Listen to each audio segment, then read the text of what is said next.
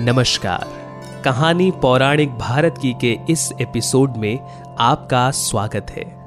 मेरा नाम है अखिल और अपने इस चैनल के ज़रिए मेरी कोशिश है कि आप तक, आपके परिवार तक और खास तौर पर आपके बच्चों को पौराणिक भारत से जुड़ी कहानियों के बारे में पता चले। क्योंकि 17 अक्टूबर से नवरात्रे शुरू हैं इसीलिए मैं अगले नौ दिनों तक नवरात्रों की सीरीज़ आपके लिए लेकर आऊँगा, जिसमें नवरात्रों के नौ दिनों पर जिन देवियों की पूजा की जाती है, उनकी कहानी होगी।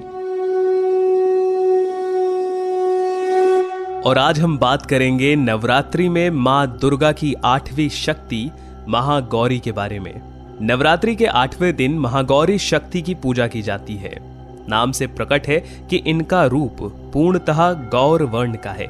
इनकी उपमा शंख, चंद्र और कुंद के फूल से की गई है और अमोघ फलदायिनी है माँ गौरी। अष्ट वर्षा भवेद गौरी यानी इनकी आयु आठ साल की मानी गई है।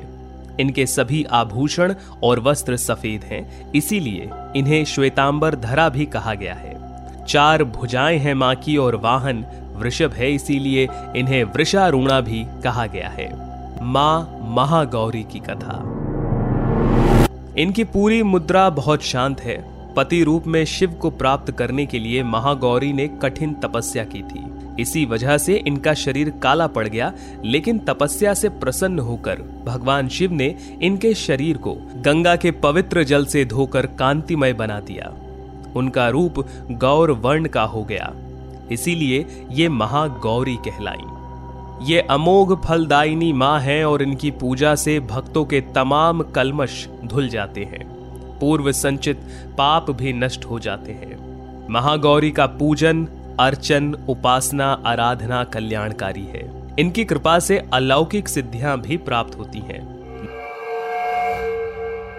नवरात्रि के आठवें दिन माँ महागौरी की पूजा करने का प्रचलन है। माँ महागौरी राहु की स्वामिनी मानी जाती है, जो जातक नवरात्रि के आठवें दिन महागौरी की पूजा अर्चना करते हैं, उनकी कुंडली का राहु दोष समाप्त हो जाता है।